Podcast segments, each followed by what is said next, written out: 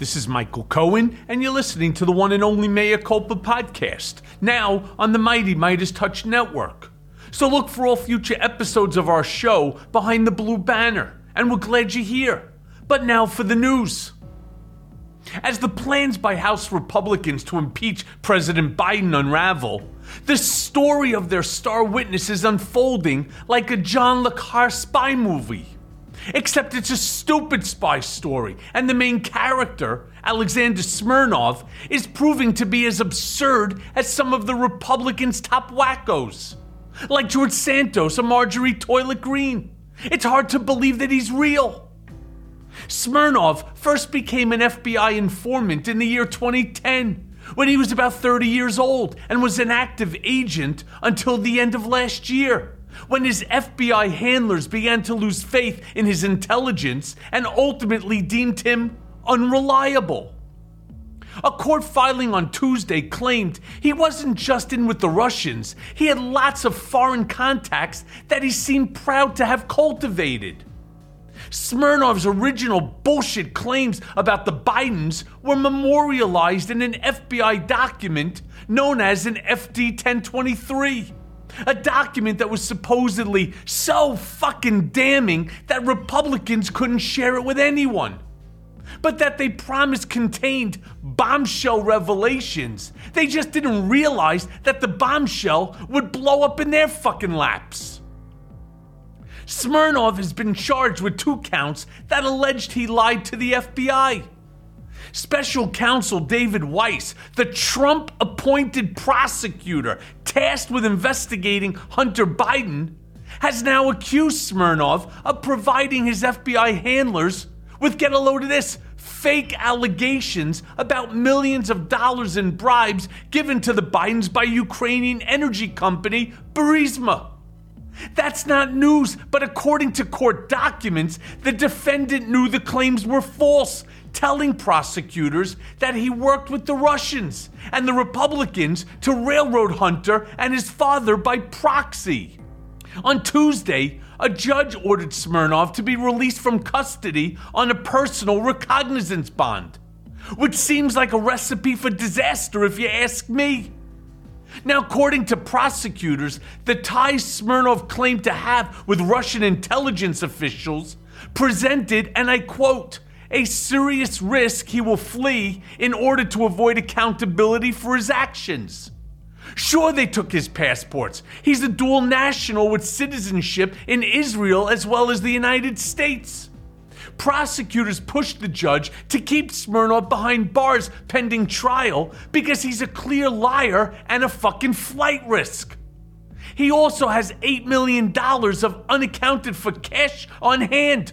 Plus, his story keeps changing. Plus, yep, there's more. His story just keeps changing. Prosecutors say, and I quote, Smirnov is actively peddling new lies that could impact U.S. elections after meeting with Russian intelligence officials in November. So, what that means isn't exactly clear, but remember back to Hunter Biden's plea deal last summer. The one that was supposed to have made his tax problems and illegal firearms accusations go away? Well, it looks like the judge in that case was influenced by propaganda peddled by, yup, Smirnov, and that's when the whole deal fell apart. So, Tuesday again, Hunter Biden's attorneys filed numerous motions in California to dismiss the tax charges against him. And I'm sure they cited Smirnov's undue influence over the original plea deal. And Smirnov was laying low in Las Vegas awaiting trial. But surprise, he was rearrested on Thursday. So stand by for those developments. When I think of the scam that Trump is perpetrating on America, it's hard to ignore just how much Donald is bilking from his idiot Republican MAGAs. He expects them to pay his legal bills and penalties for all of his various crimes. I mean, millions and millions of dollars. But I ask this question why not? Republicans have done whatever he wants them to do. There is no bridge too far. Even this latest gambit to put his daughter in law in charge of the coffers at the RNC looks like it's gonna fly. Trump was never very fond of Eric's wife, Lara Trump, until he saw her one day on TV fawning all over him. And you know the way to Donnie's heart? It's to kiss his fat ass. And that's when Lara became a Trump asset.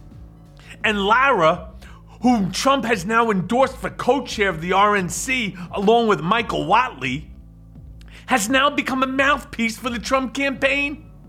And after speaking at the former president's South Carolina campaign headquarters on Wednesday, Lara was asked by NBC if she thinks the RNC paying for Trump's legal bills is something that would be of interest to Republican voters. To which, oh God bless her heart, dear responded, and I quote, such a fucking idiot. Absolutely. That's why you've seen a GoFundMe get started. That's why people are furious right now and they see the attacks against him as attacks against themselves. It's an attack not just on Donald Trump, but on this whole country. So I think that is a big interest to people. Absolutely. Lara certainly seems sure of herself. On Thursday, the Teamsters Union gave the RNC the max donation of $45,000 to support the would be dictator. But as Alex Floyd, the chairman of the Democratic National Committee, put it, with Donald Trump already pouring gasoline onto the dumpster fire that is the RNC, Lara Trump taking over as co chair ensures that both the RNC and Trump campaign will continue to put up the same disastrous fundraising numbers. I mean, GOP donors should save themselves the effort and just light their cash on fire themselves. I couldn't agree more. And now for the main event. I'm happy to welcome another member of the mighty Meidas Touch team, Michael Popok, host of Legal AF. He's the executive managing partner of the New York City office of the firm Zumpano, Patricios, and Popok. His national litigation, white collar, and trial practice is based in New York and South Florida. Michael has more than 30 years of experience as an accomplished trial attorney strategist. Most recently, serving as a managing director and deputy general counsel of a Wall Street global financial services firm, responsible for all of its litigation, trial, arbitration, investigatory, and employment matters. We're here to get his hot take on all of Trump's legal troubles. So let's go now to that conversation. Okay, so Michael, great to have another member of the Mighty Meidas Network uh, on the show with me. So welcome. We have a lot to talk Thank- about. I mean, we have a lot to talk about. So let's just jump right into it. So let me start by asking you this Alexander Smirnov has been indicted, and he admitted to the FBI that Russian intelligence was the source of his disinformation on the Bidens. Do you think that this will end the House trying to impeach President Biden once and for all? Well, in a normal world, it would. Michael, thank you for having me on. Look, Smirnov is obviously an asset or an agent of foreign intelligence. He self reported that. He had been a lower level guy with um, sort of a passing connection to Burisma, the oil company in the Ukraine that in Ukraine that uh, um, Hunter Biden had been on the board of, and then changed his story mainly to harm Joe Biden as part of a Russian misinformation campaign to try to undermine Joe Biden's credibility, claiming that while he was vice president, he took a bribe for $5 million, along with another five to his son. And, and that was the, it has been the centerpiece, the crown jewel of Jim Comer's MAGA Oversight Committee has been, ha ha, we finally have it, the smoking gun we were looking for. And now, forget egg on their face. They've shot themselves not in the foot, but in the head related to this information because even David Weiss, the special counsel who I have my own problems with on how he's handling or mishandling the Hunter Biden prosecution, even he knew a lying confidential informant when he saw it. And how to prosecute somebody that originally was cooperating with the prosecutors against Hunter Biden until they realized that the guy was a liar. But more, as you're saying, in the affidavit or the or the uh, motion that was just filed by the government in Nevada in order to keep Smirnov, who got picked up in Nevada, uh, keep him in pretrial detention they they basically said he is a Russian asset, and the Russians are trying to run a disinformation campaign in order to impact and influence the 2024 election. And for who would that be? Obviously, helping Donald Trump. So it's not a Russia hoax; it's a Russia. China and anybody who's against our country, they've been constantly using a, dis, a, disinformation campaign, mainly through social media, but also using people like like uh, Alexander Smirnov in order to influence to get the result in the election that they, the Russians, want, not what the American people want. Yeah, and one of the things that we absolutely know is that this is not the first time that they have done this. I mean, I want to refer back to the Steele dossier. We're talking about another document that somehow managed to find its way into the halls of Congress, right, through the hands of many different people, all with the allegations, right, that there was nefarious shit going on. You know, another interesting thing about the comparison, because the Steele dossier was predicated off of at least as it related to me. I'm not talking about the Steele dossier in its entirety. I'm just talking about the 11 allegations that they raised against me in it. But what I found interesting, well, it's 5 million to Joe Biden and 5 million to Hunter Biden, right? 10 million. The same 10 million that they claimed that I traveled to Prague with in order to pay off Russian uh, kompromat to get Paul Manafort out of trouble. There's something about this $10 million number that they like. I mean, it's fact, too coincidental. To your point, in the papers that were just filed by the special counsel, special prosecutor, uh, again, this is Hunter Biden's special prosecutor that's now forced with egg on their face to prosecute a confidential informant that they thought was cooperating with valid information against Hunter turned out to be a lie. Of course, it didn't stop MAGA. But even in those papers, Michael, there's a note, there's a mention of the Compromat program, which is you can explain it more, but it's compromising our election system by using certain assets. Exactly, and and that the five million dollar number is also shows up because that's an amount that's almost identical to what Truth Social, uh, uh, Donald Trump's uh, social media arm, took in through a bank that was related to Smirnov and Putin.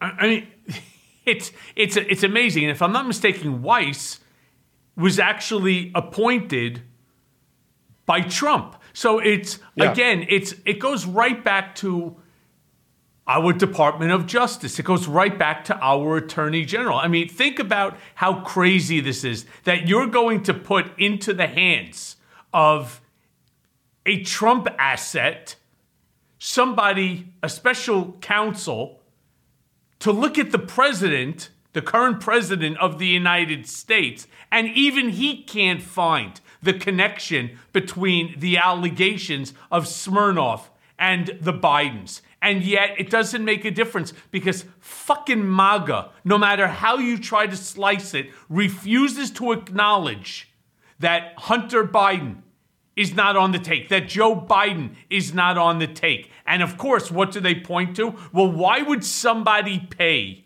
Hunter Biden $5 million in order to sit on a board? All right, uh, meaning Burisma, when he doesn't know anything about energy. Can I give you one quick little comparison there? Why the fuck was Ivanka Trump sitting on the board of Trump Entertainment Resorts, a casino company, when she doesn't know shit about running or managing or anything to do with casino operations? Why was she conducting foreign policy? Well, that's a whole nother story. We haven't even gotten into the 640 million that she and Jared made while they were senior advisors to the president. But I'm talking about when she was on Trump Entertainment Resorts board. And this is all the while that the company was still in Chapter 11 receivership. She got paid $250,000 by Trump Entertainment Resorts for being a part of that board. Each member of the board got paid a quarter of a million dollars. Let, let, on that note, Michael, let me, let me straighten it out for the audience, who I, who I who is much more sophisticated than most people give them credit for. They're supremely sophisticated. Your audience, Meidas Touch audience. Board members are picked, independent or otherwise, for a for a particular purpose, and they're paid anywhere from hundreds of thousands to millions of dollars. It's just the dirty little secret of, of serving on boards. People with last names that have resonance in our society, whether they're Kennedys or Bidens or Clintons, and fill in the blank on the Republican side, Reagans and the things, they, uh, people that run public companies, often want to be associated with these glamour brands, these political families, not because they think they're going to buy influence because of it, but because they're going to get the halo effect of having these people associated with their companies. James Biden just gave some fiery testimony today at Capitol Hill against MAGA and basically said, if you think my brother is the reason that I've been or had some success in business, then you are either you know uh, grossly uh, uh, misapprehending that or you're liars. Because just you're allowed to have your family name. And you're allowed to benefit from that as long as it's not fraudulent, as long as you're not doing anything untoward or illegal. You're allowed to benefit from it. I mean, Michael Popok is not going to be able to get on a board, probably of Burisma. And, and it's okay that people with Trump or Biden's last name get on there as long as we recognize that's what's going on and not allegedly corruption. Although on the Trump side, we, we do think that they were trying to curry favor with a sitting president in, in, in order, you know, and did deals, as you know, did deals with Trump in order to uh, try to change foreign policy. Yeah, but Michael, here's the thing. All of K Street in Washington, D.C., so maybe they don't have the Kennedy last name or the Trump last name or the Biden last name or the Reagan last name or the Bush last name. I, I get that. But all of K Street in Washington is made up of consultants. And these consultants somehow have a connection to the administration. I was I was on not on boards, but I was brought on as consultants to major major multinational companies simply because I was the personal attorney at the time to the president of the United States, to Donald Trump. So these people brought me on not to sway influence, right. not to reshape or rewrite policy like the Magnitsky Act, right? I had mm-hmm. nothing to do with any of that. I did no lobbying, I did no government relations work. They wanted to understand from an insider's perspective what Donald Trump thought about certain things. And because I was by that lunatic side for over a decade, and there were so few people that had that connection to him that were not part of government. I became a hot commodity. So I mm-hmm. understand what Hunter Biden is getting. He has the Biden last name. And you know what? Fuck it. That's just the way the system works. Yeah, and it's not so much what he's getting, it's what they're getting by having credibility, uh, by having the gravitas of somebody that others outside can speculate. But but as long so this question, what did Hunter Biden ever do? He must have been corrupt. He must have, you know, given Joe Biden money, just as a fundamental misunderstanding of how boards work and how people get on boards and the value to the company to be associated in proximity, at least, with celebrity or popular, uh, you know, people that have brand names that are well known. You know, the funny thing too is you take a look at some of these law firms. Why did, for example, Greenberg Traurig why did they pay Rudy Giuliani before he was the fucking lunatic Rudy Giuliani with the shit running down his head, right? Why did they put him on the letterhead of their company? Because he is a known brand. He was the former mayor, right, of, of New York. He was known as, as well as a former head of the Southern District of New York Criminal Division. He had a reputation and they wanted to be able to use that name recognition, to use his reputation, and as a result, they paid him a salary in order to be on their letterhead. There is nothing illegal about this. So No. the part that I just find uh, what's the word for it? Disingenuous by the GOP is when they're now trying to bring up an impeachment hearing based upon Hunter Biden's relationship to Burisma and to, you know, hold Joe Biden accountable. I don't understand how they thought that they were going to get past the very basic 101 course in terms of bringing a legitimate impeachment before the citizens of the United States of America. Well, it's also the height of hypocrisy because they they serve a master in Donald Trump, whose entire family has been a kleptocracy along with Donald Trump in the White House, lining their pockets in a way that likely va- uh, uh, violated the emoluments clause of the Constitution. The old post office comes to mind, converting it to a hotel, requiring people who had business before the government to stay in the hotel. I mean, the, all the money that Donald Trump made from the old post office hotel is because it, basically the word got out directly or indirectly that if you want to do business with the White House, and I mean that business with the White House, you better stay on Trump properties wherever you go. And and they all lined up to do it. The Saudis did it. Indian the Indians did it Look when they at came live, here. look at live golf rest. now with with all of the golf courses Absolutely. that, that, that they're Absolutely. doing. You think that this wasn't pre-negotiated early on, right? All of a sudden Yeah. they're having it at, Miami, at the Doral, they're having it at Bedminster, they're having it wherever Trump wants them to have it because But that's really realigning this. Trump's family, Jared, as you mentioned, Ivanka, and the deal they made, you know, uh, with the Saudi money, that is a direct result of them trying to curry family with the Trump family because they know your old boss, sorry, is transactional. yeah, Even when he was president. Yeah. Yep. So let me ask you this: with all of these false allegations against the Bidens taking bribes from Burisma and other things, right? A lot of this stuff was made public by Senator Grassley, by Jim Bag Jordan, by Schmucky Comer, right, on Fox News and wherever else that they could, you know, pass this message. You think that Hunter could sue the House? Or what might Hunter do to exonerate himself and his father? Well, he's certainly putting aside for a minute the defamation um, lawsuits. We can talk about that in a minute.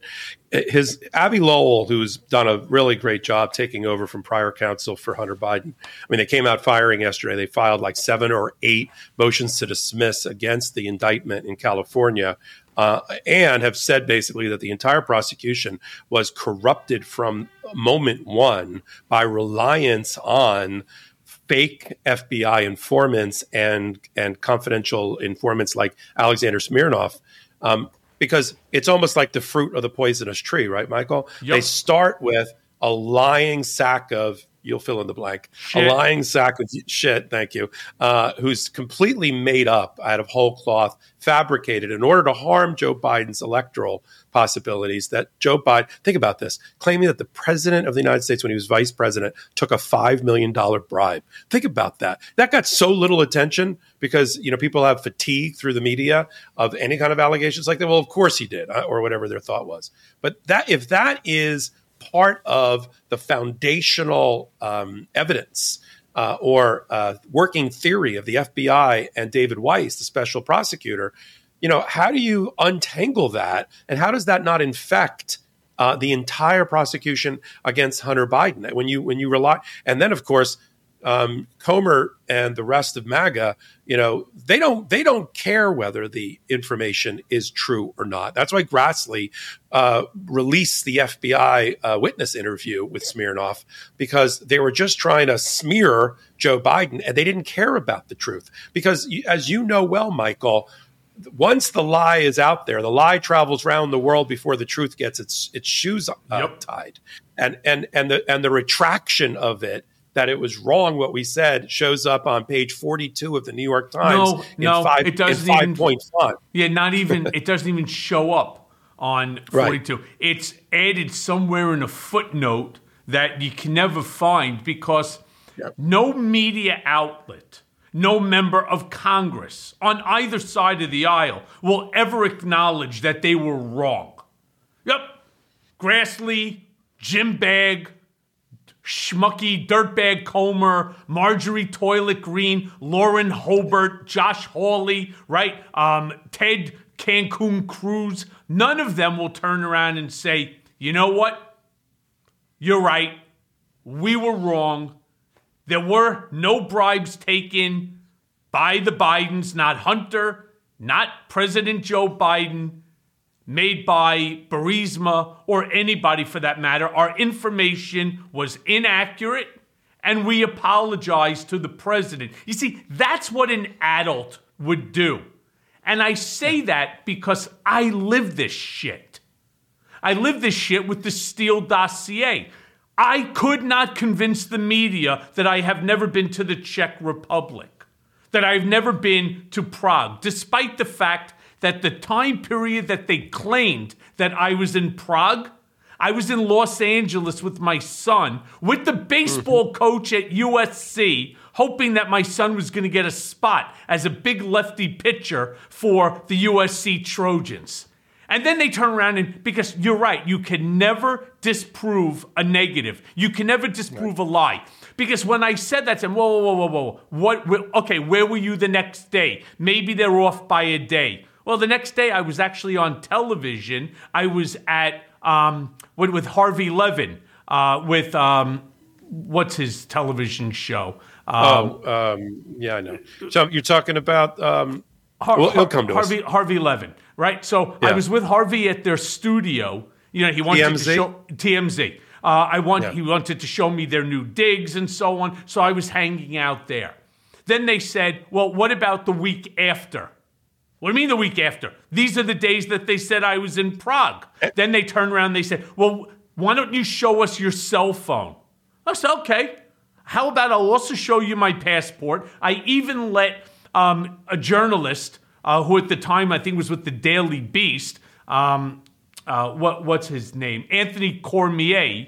I let him photograph every page except for the information page, uh, showing every single stamp on where I had been, and validated I had never been to Prague. I had never been. well, I'm going to prove. I'm going to prove your point because before you Do and you know I the met, crazy I'm thing? Before wait, wait, one, one last thing. Yeah, yeah, sure, go ahead. So Sure. then they turned around. and They said, "Well, maybe you gave your phone to your wife or to your son, and then you took Oh, yeah. their phone, or you have a burner phone." I said, "Whoa, whoa, whoa, whoa! Right? Maybe you should wake the fuck up and understand that no matter what I tell you." Unless I had somebody videotaping me 24 7 to show you exactly where I was, you're going to come up with something else that you want to see of mine in order to try to disprove the negative. That's my point. Yeah, and and and to your broader point about truth and um, uh, and the truth coming out through the media, before you and I knew each other, because people know I'm a voracious reader, I followed that story, and and the first 72 hours of it, but frankly lost interest in the story and moved on myself when the truth came out about the fact that you were with your son and the phone and the wife and all that. I had already, frankly, I had already moved on. All I really remembered was the first 72 hours was, did you go there? And, you know, what proof was there? Yeah, then there were others that turned around and said that you may have traveled on another passport. And one woman, she real fucking anti-Semite twat, uh, this Louise Mensch, right? Funny that her last name is Mensch mm-hmm. because that's the last thing that she is. She's more like a fucking asshole. Louise Mensch turns around and says, "Well, he has to have an Israeli passport because he's a Jew." First of all, I've never been to Israel, and I'm embarrassed to say that. I've never been to I've never been to Israel, nor do I have an Israeli passport.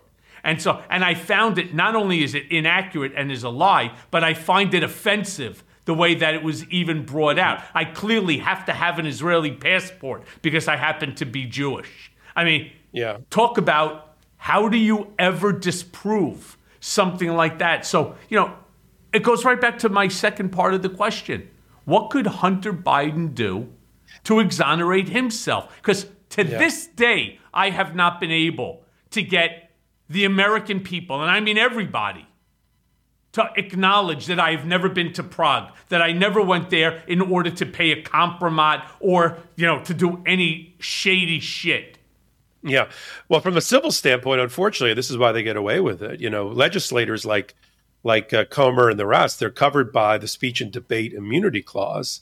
And even though it's outrageous that they're able to do that, any suit against them is going to fail either under what we call Westfall immunity or under speech and debate. Now, you can try it if what your purpose is, if what Hunter's purpose is, is to package a press release as a lawsuit, taking a page out of the Trump world and just file it knowing that a year or two from now you're going to lose on immunity grounds, but it doesn't matter. You want to tell your story, you can try that um, and see what happens.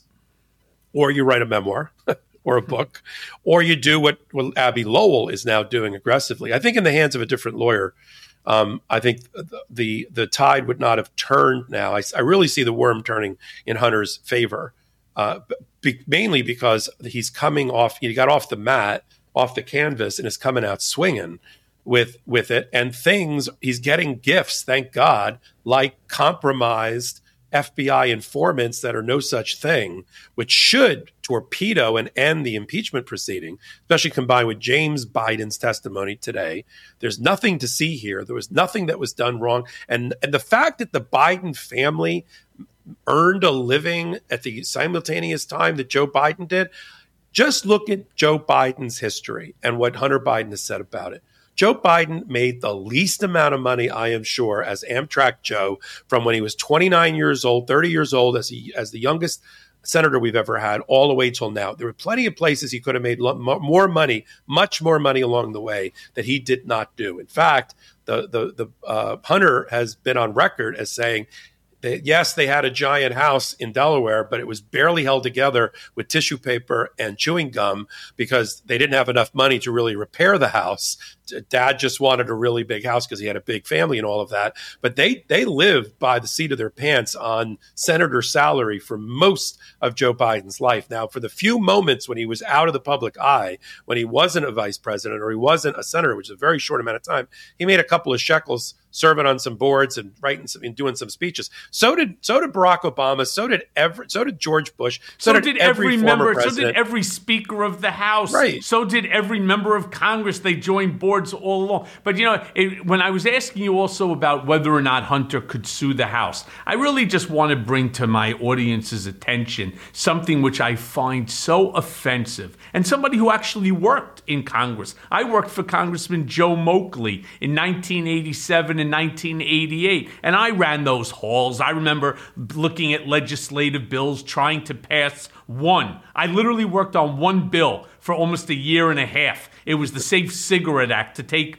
the um, the uh, the uh, the dioxins uh, out of the paper so that it wouldn't burn so fast, and that way people fell asleep and it fell into the mattress, it wouldn't catch fire mm-hmm. and all that other stuff. It didn't go anywhere, right? Because the tobacco industry, being as strong as it is, but I never in my I never in my life thought I would see a day that a member of Congress would hold up a gigantic picture, a nude dick pic of Hunter Biden, who at the time was going through po- probably the worst thing as a parent right, that you could imagine your kid going through, and that's a drug addiction. And not just a drug addiction, but a major drug addiction. That they thought that this is okay to bring to the floor of the people's house. Yeah. It it it is it is mind-boggling to me how lo- every time I think they've sunk to the lowest point, they start to dig and go even lower because and why because they're being rewarded they think they're being rewarded by having campaign dollars come in PAC donations come in and at, and electorally although i i, I uh, the electoral part is not working for them no every not. special election every time not polling forget polling every time the american people concluding the midterms is at the opportunity before November 5 to go pull a lever or fill out an electronic mm-hmm. ballot, Democrats have won consistently. It's the only way we're a binary system. It's the only way you can express truly who you want in office and which party your morals and values align with. And every time since before the midterms, there's been some election, including recently with the winner of the with uh, Suozzi's win uh, in the third district in New York to replace the outgoing, departed, ripped out Santos. Everyone, and part of it is women coming up strong and going to the polls after the Dobbs decision and things that relate to a woman's autonomy, uh, bringing them, thank God, to the polls and and and uh, and having constitutional amendments rejected or accepted related to women's right to choose. And the rest of it is we now have the opportunity. The rest of this stuff, this this BS, you know, they think it's like a sports book. You know, oh, Biden's up by a point or he's down. He's not up or down anything. Mm-hmm. We're going to find out on November 5. He's making his closing argument to the people, Joe Biden, right now. It started about a month and a half ago in Pennsylvania.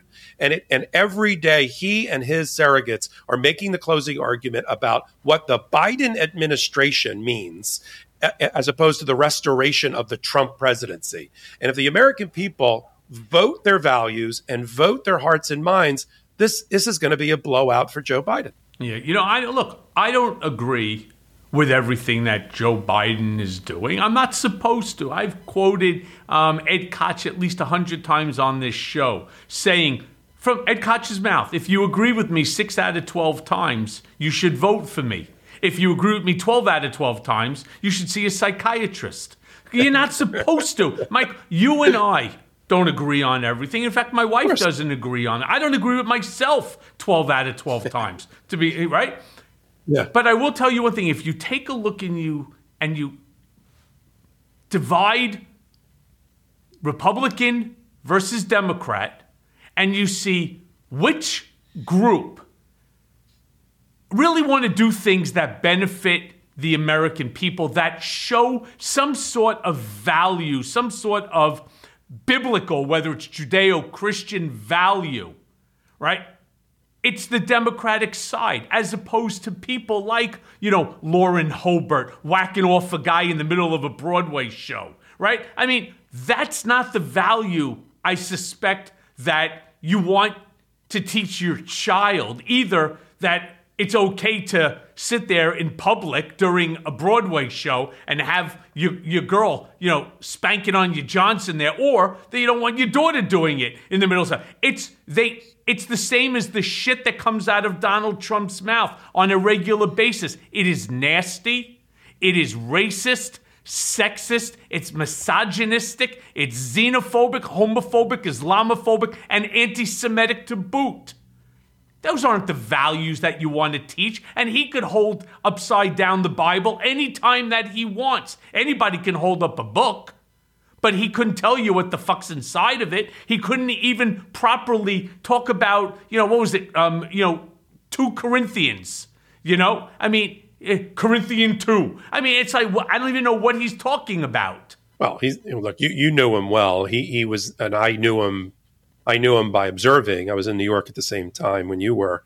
And uh, no, Donald Trump was uh, he ran around town as a some sort of uh, self-proclaimed playboy. He never stepped foot into a church except for the times he got married or some of his children or grandchildren, some at the same time, were baptized. Other than that, um, he is not. He's the opposite. He's probably an atheist at best. But you know, listen, the, the Christian right has made a devil's bargain, no pun intended, with Donald Trump because they don't care about uh, whether the man lives the gospel in his heart.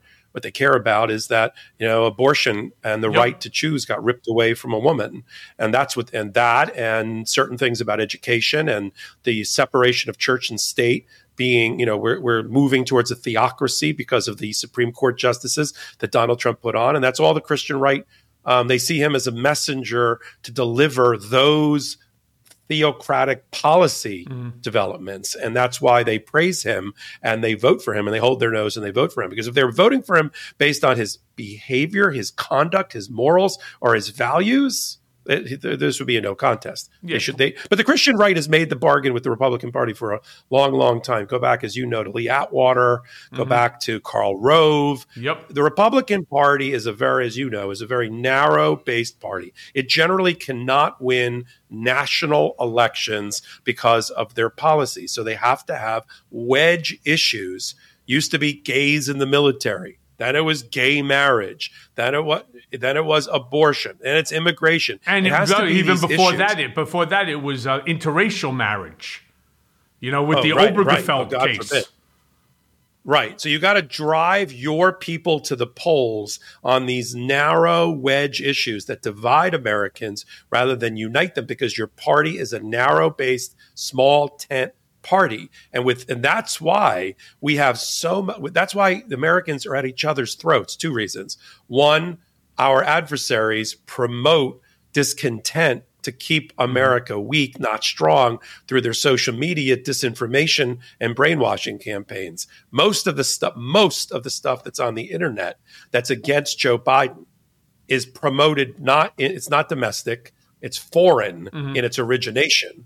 And and are and we have gullible people here that unfortunately are being brainwashed just the way we used to watch it like in the Manchurian candidate. That's one. And the second is the Republican Party pitting American versus American in order to for no other reason but to win elected office. Mm, yeah, I can't believe it's hard to imagine that, you know, he- here in America, we have that many stupid people. And I understand you don't have to have a high school education, a college degree, or a post college degree in order to have some seichel, have some brains, because some of these people are just really fucking stupid. But I want to jump into something different because earlier this week, you tweeted, and I'm going to quote, I stand with Yulia Navalny, which it's Navalny, right? Along with her video where she promises to continue the fight, the fight that unfortunately Alexei Navalny started.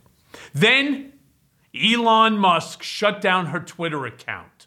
He then reactivated it because of public outcry. What, in your opinion, is Musk even up to? What's he doing? Well, I, I I dropped off of Twitter for a while when he replatformed a series of people, including Alex Jones and the Sandy Hook um, hoax people. You know, like Alex, that says that the you know the, the little children and teachers that were killed at Sandy Hook was either a false flag event or it never really happened. I'm like, you're going to put those people back on? Seriously, I'm out. But you know, unfortunately, there's no there's no good alternative to Twitter in, or X in social media right now to get a message out. So I felt like I had to return, and I got encouraged by some of my followers and listeners to return to X, and so I did. But um, Musk is a very dangerous cat, um, and it's one that the Biden administration has struggled with. Uh, yes, First Amendment rights, but how to contain. I mean, the fact that he, we had a private, think about this, Michael, we had a private citizen that was making the decision whether to turn on or turn off satellites to be used by the Ukrainians against the Russians in contravention of our foreign policy. And we allowed it. And there was there was speculation that even the Biden administration was so fearful of Musk because he was supplying the satellite information that he would do something drastic that they were kissing his ass instead of using War Powers Act and other things that Biden could have done to nationalize the satellite system and take it over because it, it was part of our national defense, which is what, frankly, I probably would have considered doing. Musk is all about Musk. He's some sort of cra- I mean, I think his Bible is Ayn Rand. You know, Atlas Shrugged, and all the people that think Fountainhead, you know, is uh, like a Bible to live by.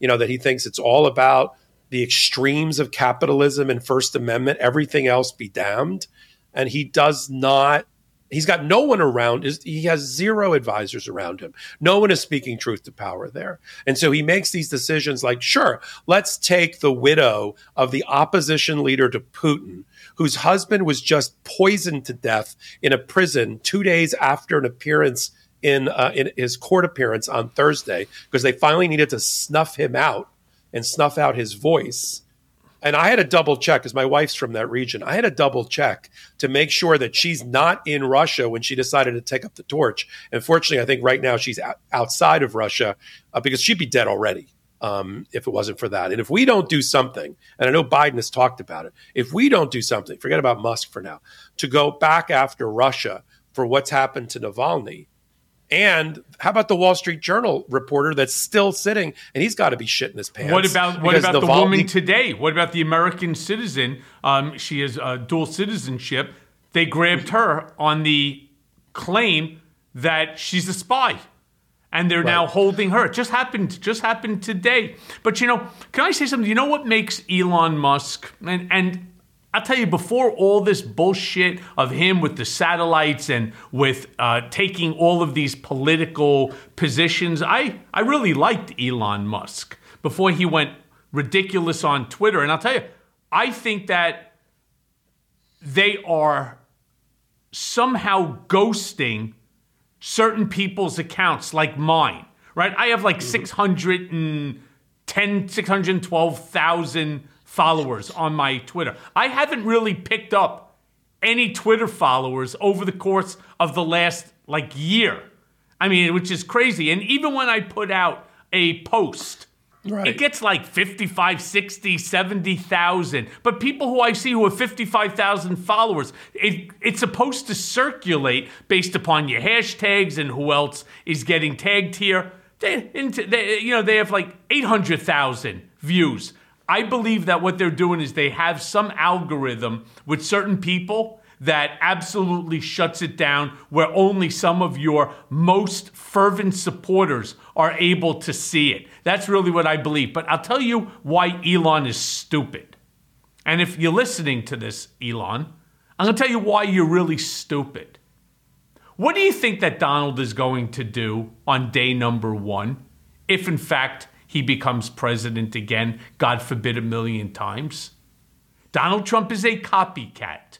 He is going to do to you and to Zuckerberg and to, you know, and to, uh, what do you call it? Uh, you know, all of the other mega, mega billionaires like Jeff Bezos. He's going to have his SEAL Team 6 grab you, just like Mohammed bin Salman did to his members of the royal family, his relatives. He's going to bring you to Mar-a-Lardo. He's going to put you in the, what do you call it, in the ballroom. And he's going to hang you by your neck like Mohammed bin Salman did to his relatives until you sign over your fortune. Because that's all that Donald gives a shit about is the money. Fuck you. You think you're worth 300 billion? You stole the money from America.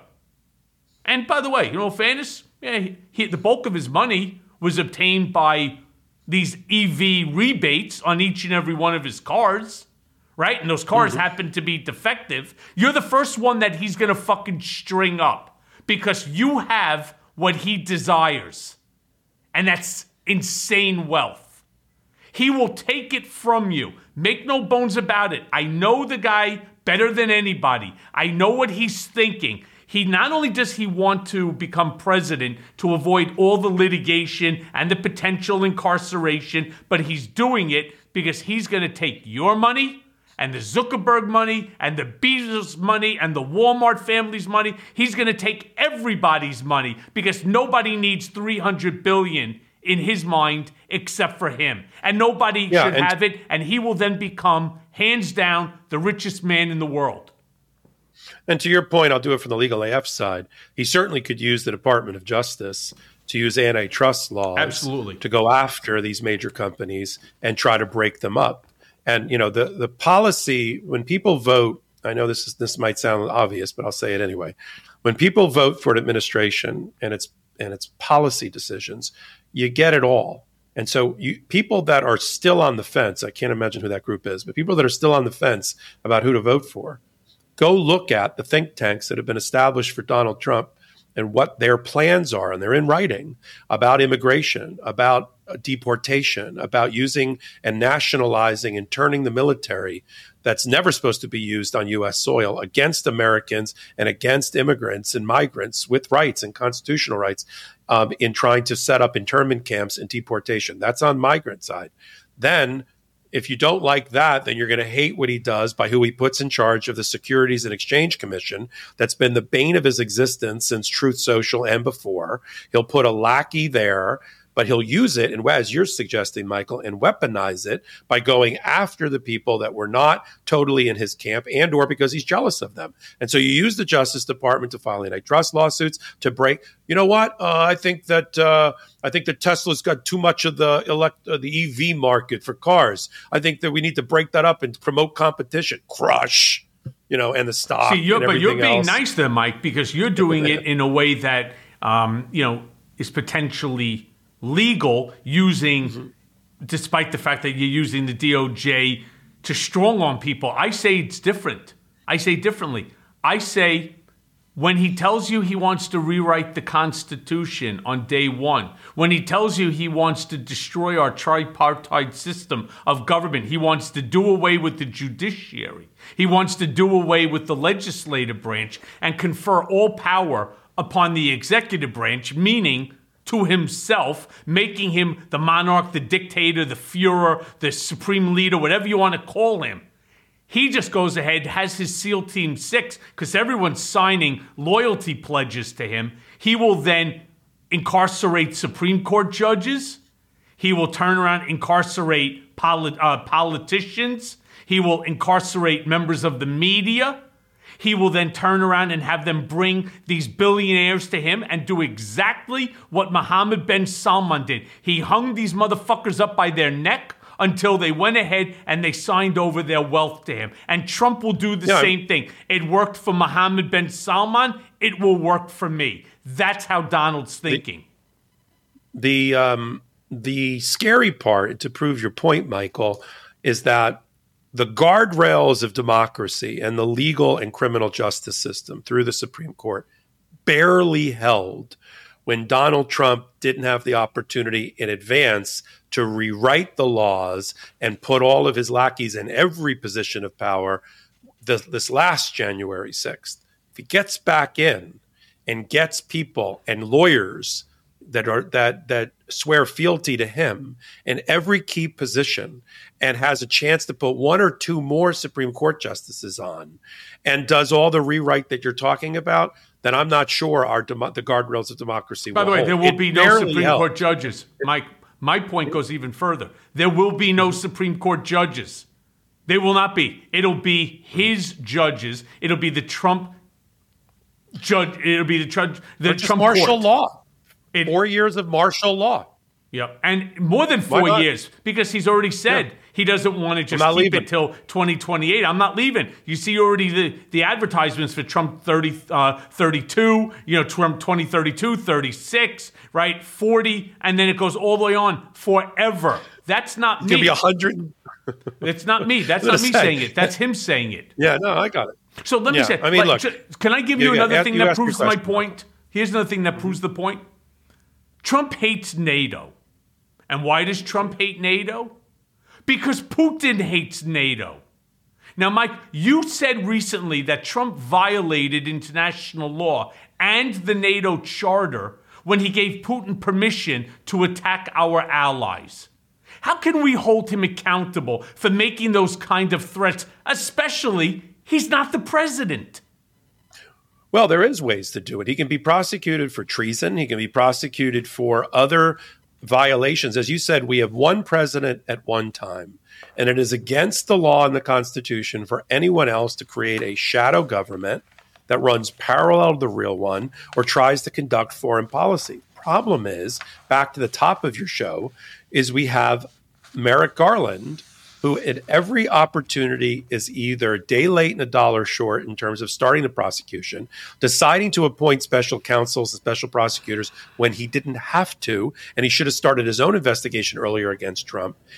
Putting in the wrong people as special prosecutors, uh, like David Weiss, a former Trumper. You know, he's trying to show off, like, oh, I can put a former Trumper in and everything will come out great. Like, that's not what we want from the Department of Justice and from Merrick Garland. And who, in order to do that, some U.S. attorney who gets his approval and gets the nod from Merrick Garland has to prosecute Donald Trump from from illegally conducting foreign policy and or committing treason because I mean for him to stand up at a rally in order to raise money and say to our allies that um, if you don't pay up then I'm gonna I'm gonna tell Russia to have their way with you and they should attack you and violate Article Five of the NATO alliance which the only time, as Joe Biden, our president, said in a clip right after that, the only time Article 5, which means an attack on one is an attack on all uh, of the NATO alliance, that's Right. ever been invoked is by America after 9 11. And, and so Uh, you know, of course, Donald Trump has no historical view. He barely understands that, that, that there are three branches of government. I mean, one of the commentaries has always been that Donald Trump is it was has been and always ha- always will be a terrible student. Had no interest in being president. He's they stopped giving him the presidential briefing book because he showed absolutely no interest in it. Um, he, you know, they, they stopped giving him briefings because he never paid attention uh, because his, he's got I don't know what he was like when you were working for him, but Same he's got thing. he seems to have the uh, attention span of a fruit fly. Yeah. Yeah, it's uh, true. So let me then ask you this thing, because you have a theory about what might happen if Judge Cannon does not recuse herself in the Mar-a-Lardo stolen documents case. So do me a favor. Tell my listeners your theory and how you think that Jack Smith will respond if she doesn't recuse herself. So you know the running issue almost from the very beginning of her being picked, um, sort of randomly. We can go into that later. Uh, down in the Southern District of Florida, there was really only two judges to choose from. Once they eliminated some senior status judges, and she and, she, and her number came up in Fort Pierce. But from almost the very beginning, when she tried to interfere and got slapped back by the 11th Circuit in the criminal prosecution by the Department of Justice before there was even an indictment, which is a cardinal sin for a trial judge. And the 11th Circuit, including the chief judge, William Pryor, told her so. There's always been a jaundiced view over anything that she did.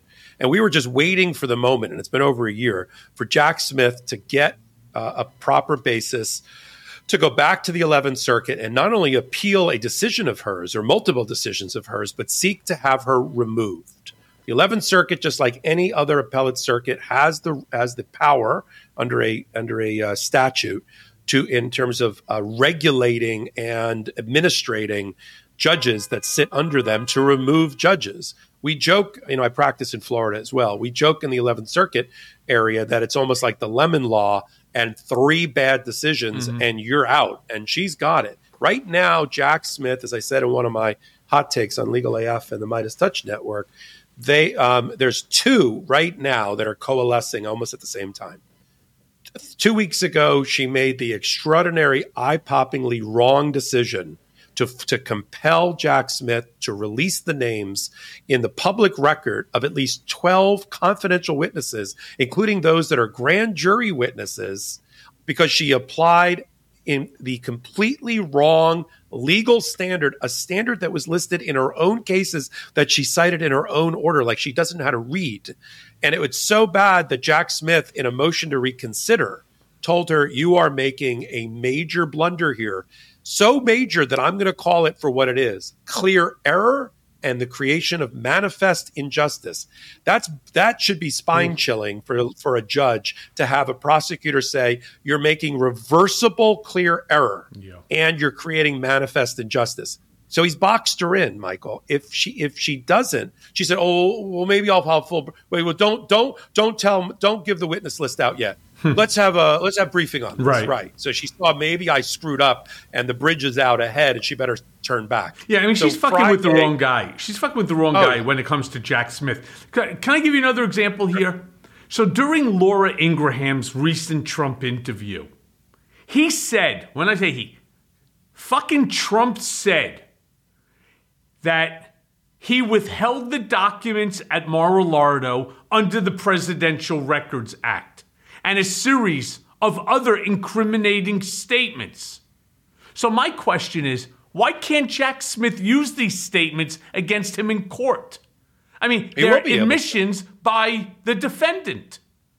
He will be able to. The great the greatest thing about Donald Trump is he manufactures and creates new evidence against him in real time. Right. We, during during the E. Jean Carroll rape punitive damage second trial, in real time, Robbie Kaplan, who's been on my show, the lawyer for E. Jean Carroll, they were printing out in a printer off of a laptop in the courtroom new social media posts while Donald Trump was sitting in the room, because obviously he has lackeys do it, and used it as evidence to present to the jury. Same thing happened with with uh, Rudy Giuliani in the defamation case. Things he was saying outside the courtroom minutes later were being entered into evidence against him inside the courtroom. So we can count on Donald Trump to create an uh, incriminating um, inculpatory evidence in real time during the pendency of a case. I mean, do you think that these new ugly gold shoes of his maybe have mint flavored soles or something? Because he keeps shoving his foot into his mouth, right? I mean, you're right. Real time, they're introducing documents. Literally, Your Honor, five minutes ago, this is what the defendant posted. I mean, I don't even know how you could make something like that up. If even if this was Hollywood. But you know, can I jump forward and ask you this because Trump's legal fees. I've heard you say on your show that he's spending, give or take, $10 million a month paying lawyers alone. Now, I can tell you, that ain't the Donald Trump that I remember. This is a guy who never paid anybody. I mean, he would t- he would call me. They would throw a uh, a file at me. Michael, go call these lawyers. Tell them we're not paying them anything. Right? So, ten million a month. How long until he's out of cash? And in your opinion, is he headed for another bankruptcy? Yeah, that's that's good. Uh, a good question, Michael. The calculus so far is he's out his PACs that he's been using, Save America and MAGA Inc., which I think Alina Habba is in charge of, are Ma- Save America PAC, which has been his primary vehicle, separating his his sucker followers from their money, which he's very good at, that he's been using for his legal fees, will be out of money by July. That the burn rate the monthly burn rate on the on the dollars puts him out of money in three months. He then has to use. They've already told in the little fine print, although nobody reads it, that every dollar that you contribute to MAGA Inc. PAC, uh, seventy percent of it, ninety right, cents. ninety cents is going for his legal fees. Well, which is ninety also cents he has giant- discretion. He has complete discretion over, meaning he Yeah. could use it for legal fees. Yes, He also used and it to fix his it. airplane. Right. And now Save America PAC is so busted that they had to ta claw back a 40 or 50 million dollar loan that they made to MAGA PAC. They needed it back to plug a hole in their balance sheet to be able to continue to pay at $10 million a month all of these law firms. By the way, I, I also question how these law firms have racked up that much. Yes, he's got four criminal trials and a whole bunch of other cases. How and, and he's already had a you know E. Jean Carroll trial twice multiple motions and arraignments, motion practice, appellate appellate cases, the New York Attorney General case, and and a new case for Stormy Daniels, of course, that you're going to be uh, very involved with coming up in March. But he does not have. Back to your comment about Greenberg Traurig, and I'm a lawyer as you are. Um, he does not have the American lawyer top 10 law firms here charging $1,500 an hour. He has four lawyers that nobody ever heard of. I, although I knew Chris Kise from Florida, four lawyers nobody's ever heard of. He's got a. I, I joke on my when I do hot takes or pod, uh, my podcast on this. He has four lawyers, not four law firms. He has four lawyers with two associates and two paralegals handling all of the legal matters. Now he deserves that because nobody wants to touch him with a ten foot pole. But how Chris Kise Todd Blanche, John Lauro, John Sauer, Alina Habba, and and, and Cliff Robert and a, couple of, of associates are racking up that much money. And now he's brought in Harmeet Dillon, who we know know socially or professionally, who who ran for the RNC chairpersonship and lost. Got her coming in on appeals, but um, in terms of the bankruptcy, look, he's no stranger, as you know well, to bankruptcy. I mean, I watched all three or four Atlantic City bankruptcies as a kid from New Jersey. I mean, he's the only person I know of, and I've, I've been involved with the businesses that have been in the sports gaming business. It's the only person I know that found a way to lose, Lose money, money, right, house and- to lose money running a casino, I- which prints money. I, it's So, true. I mean, yeah. the odds are the odds are in your favor, uh, whether it's the you know slot machines or to the table games. It makes no difference. Uh, I I don't get it. But you brought up something about the RNC, and that of course brings me to a whole nother question here. I mean, Trump wants to put his daughter-in-law Lara Trump to take over the RNC, the Republican National Committee, as a co-chair basically, as Lara herself said, so all that their money that's raised goes to him. Because the only thing that, in her opinion, the RNC is supposed to be doing is ensuring that Donald Trump becomes president of the United States. So it brings me to what about the down ballot Republicans who actually need the cash to stay in their campaigns to stay in their elections and to try to win. What happens to Good them luck. now? all the oxygen is going to get sucked out of the room by Donald Trump. Look, every every standard bearer who becomes the nominee for a party ultimately is supposed to direct, even though they're not supposed to coordinate, the national committee for their party. So that is not the surprising thing. The surprising, you know, Obama put in who he wanted for the D. Everybody does. You do. You wouldn't. You would not do take the opportunity to do that. But this so blatant and transparent announcement that this is just going to become an arm of the Trump campaign, and they're going to. And he's got, as you know from the bankruptcy uh, comment uh, analysis that we just did, he's teetering on the verge of bankruptcy here and there. I'm not sure this Truth Social SPAC deal is going to put as much money in his pocket as people think it's going to. I could to. tell you, sir. I could tell you emphatically, it will not. Right. So that's what he thought the bailout was going to be. And there's a question as to whether that falls within Barbara Jones, the monitor's purview, or not, or he can have new money that he can set up in Florida with another corporation. I'm not sure about that yet. Um, however, his every dollar that gets sucked out of his campaign uh, bucket to go for legal fees is one less dollar that he has to fight Joe Biden and win. That's why he's so pissed off at Nikki Haley because he's spending money he doesn't really have because he's got a giant hole in his bucket, which is the attorney's fees. Because he look where Joe Biden is at this moment, so far ahead in fundraising. We haven't even talked about the DNC and how much money they have. So Joe Biden's going to have a half a billion dollars to crush. Uh, uh, Trump, and Trump's going to have like a hundred million dollars and have to get away with gold sneakers at SneakerCon in Philadelphia as a major uh, rally event. Yeah. I mean, it's so funny because most people don't realize. And when I said that this whole bullshit about his share is going to be, is worth, you know, $4 billion and so on, I want to remind people on some of the IPOs. You know, IPOs do very well because of the hype that's coming out. Now, what's the hype here? They have like virtually no users on Truth Social. I mean, that's the crazy thing. It's not like Twitter or X or you know uh, Facebook or Instagram, Threads, even. You know, well, Threads isn't doing so good either. But they, it's not like they have a billions of users like these other platforms. They have millions of users with no income. Remember the IPO for Uber. Remember the IPO for Etsy. Remember the IPO for Smile Direct Club or Casper Sleep. I mean, you know, Robinhood. These are stocks like Uber, for example. They expected it was going to go up to $45, $50. The thing then tanked because it's all, once it goes public, you have to start showing your revenue. I mean, it's very, very intensive, right? Yeah, the Sarbanes Oxley onto it, the reporting requirements that go to it. You can't hide and lie like you will under a SPAC. And so the whole thing is bullshit. Plus, it's not like he can sell out his stock on day number one. There's a holding requirement. Four months, six months, and by that point in time, the stock is generally devalued. And the worst Yeah. thing that he could do would be to try to sell it out. By the way, if you do, you have a short term capital gain on that too. So you're going to lose more than half of it to Uncle Sam. But you know, Well, the mis- yeah, go ahead. Mike.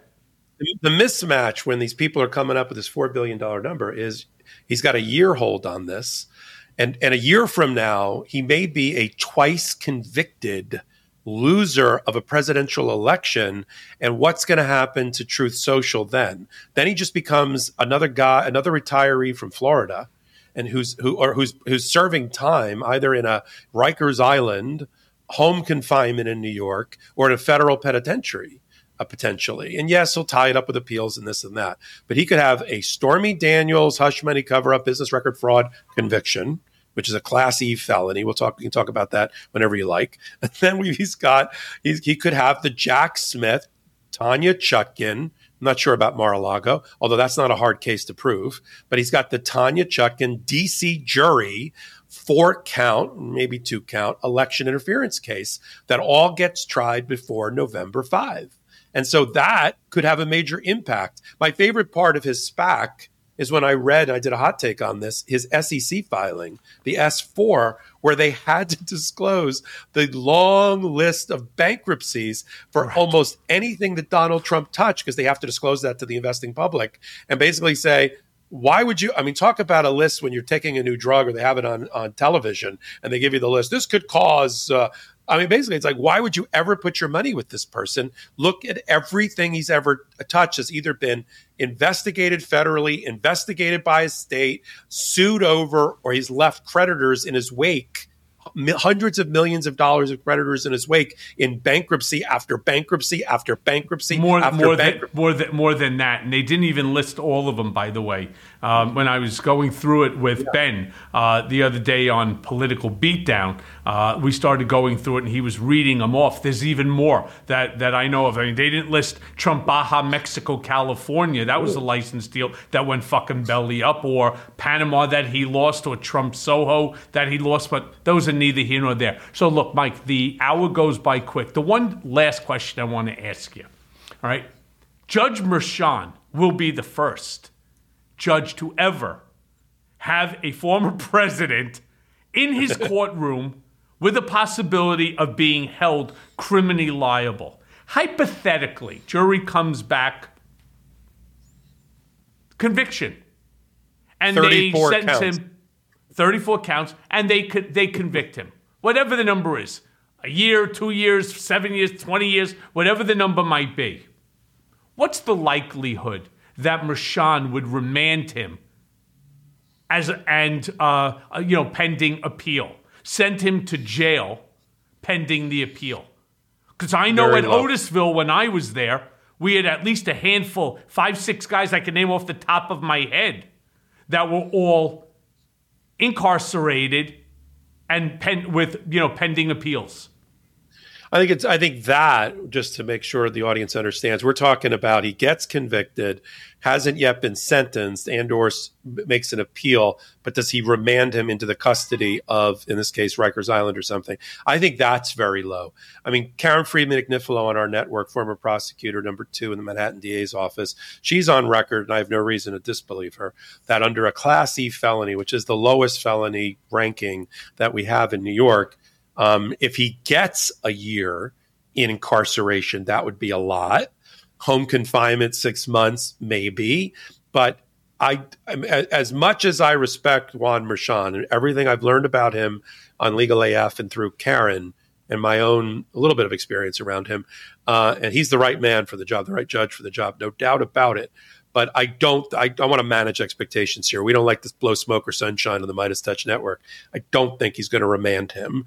Um, I think he's either going to put him out on bail or bond, um, and then he's going to have to three or four months after the conviction, and there will be a conviction. I don't know if it's all 34 counts or 31 counts, but there will be a conviction in New York, just as there was a conviction mm-hmm. in front of another jury with the same lawyers, except I think uh, Todd Blanche is going to have a more active role than Susan Necheles. But just a year and a half ago, same similar witnesses, mm-hmm. although I don't think you testified no. in the tax evasion one, but a similar group of money men that worked for Donald Trump will testify here along with you.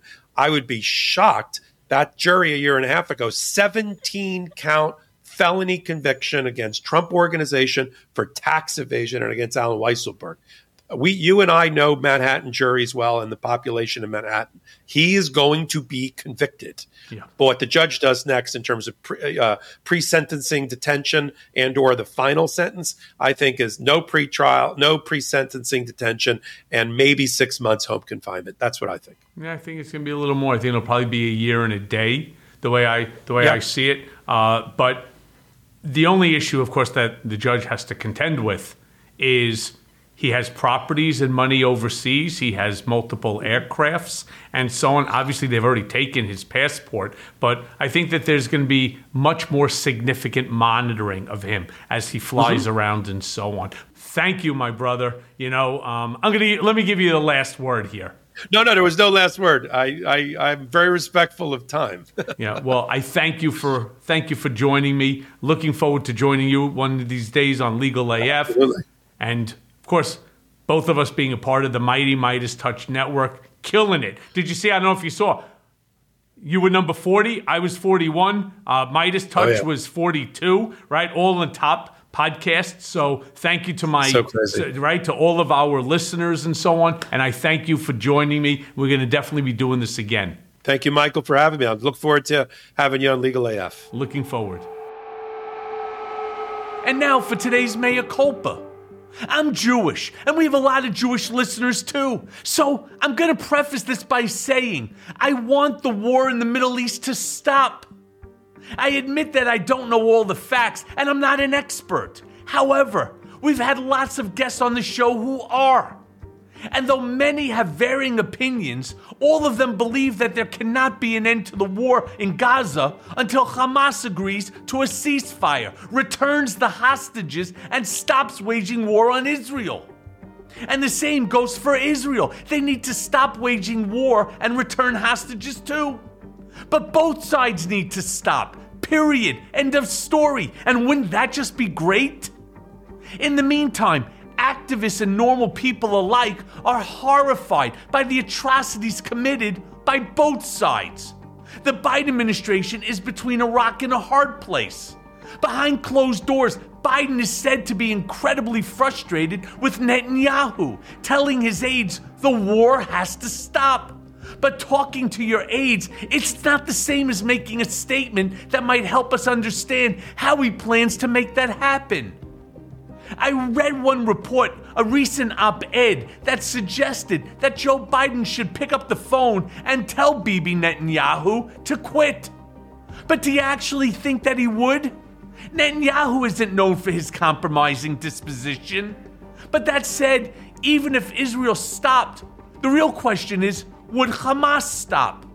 None, none of us are privy to the intricate peace negotiations going on that includes the voices of many nations, including Egypt, Qatar, and the Saudis.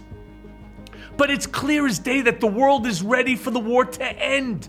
And yet, the United States on Tuesday vetoed an Arab backed and widely supported UN resolution demanding an immediate humanitarian ceasefire in the Israel Hamas war in the embattled Gaza Strip, saying it would, quote, interfere with ongoing negotiations on a deal to free the hostages abducted in Israel.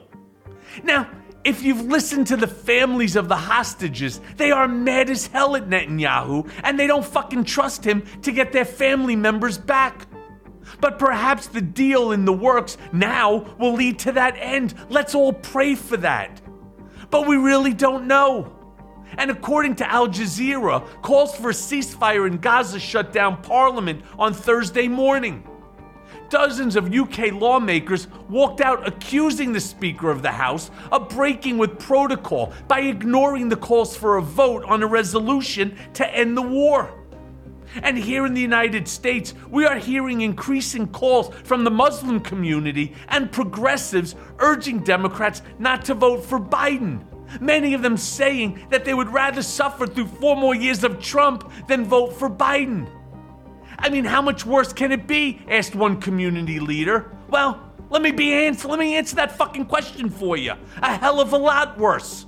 I can tell you that for sure. But the problem remains that the Biden administration needs to address the issue and they need to do it fast. In Michigan, Representative Rashida Tlaib, the only Palestinian American in Congress, is organizing a movement against the president, urging her fellow Democrats to vote uncommitted as a protest against the war, putting a spotlight on the more than 29,000 Palestinians, mostly women and children, that have been killed since the war began. The election in Michigan is next week, so we'll see if her protest moves the needle. But one thing my guest, counterintelligence expert Malcolm Nance, said on our show last week is that he's seeing an unprecedented rise in anti Semitism worldwide. And I just want to say one more thing about that. Jewish people cannot stop the war any more than President Biden can. Let's be sensitive to one another and be careful where we place the blame for a war that almost no one ever wanted, except, of course, Hamas. So keep pushing for change, but don't throw the baby out with the bathwater and don't vote on just one issue. And here's what I'm so concerned about our democracy is on the line. And Biden is still our best bet in 24. In fact, let me go one step further. He is our only choice for 2024.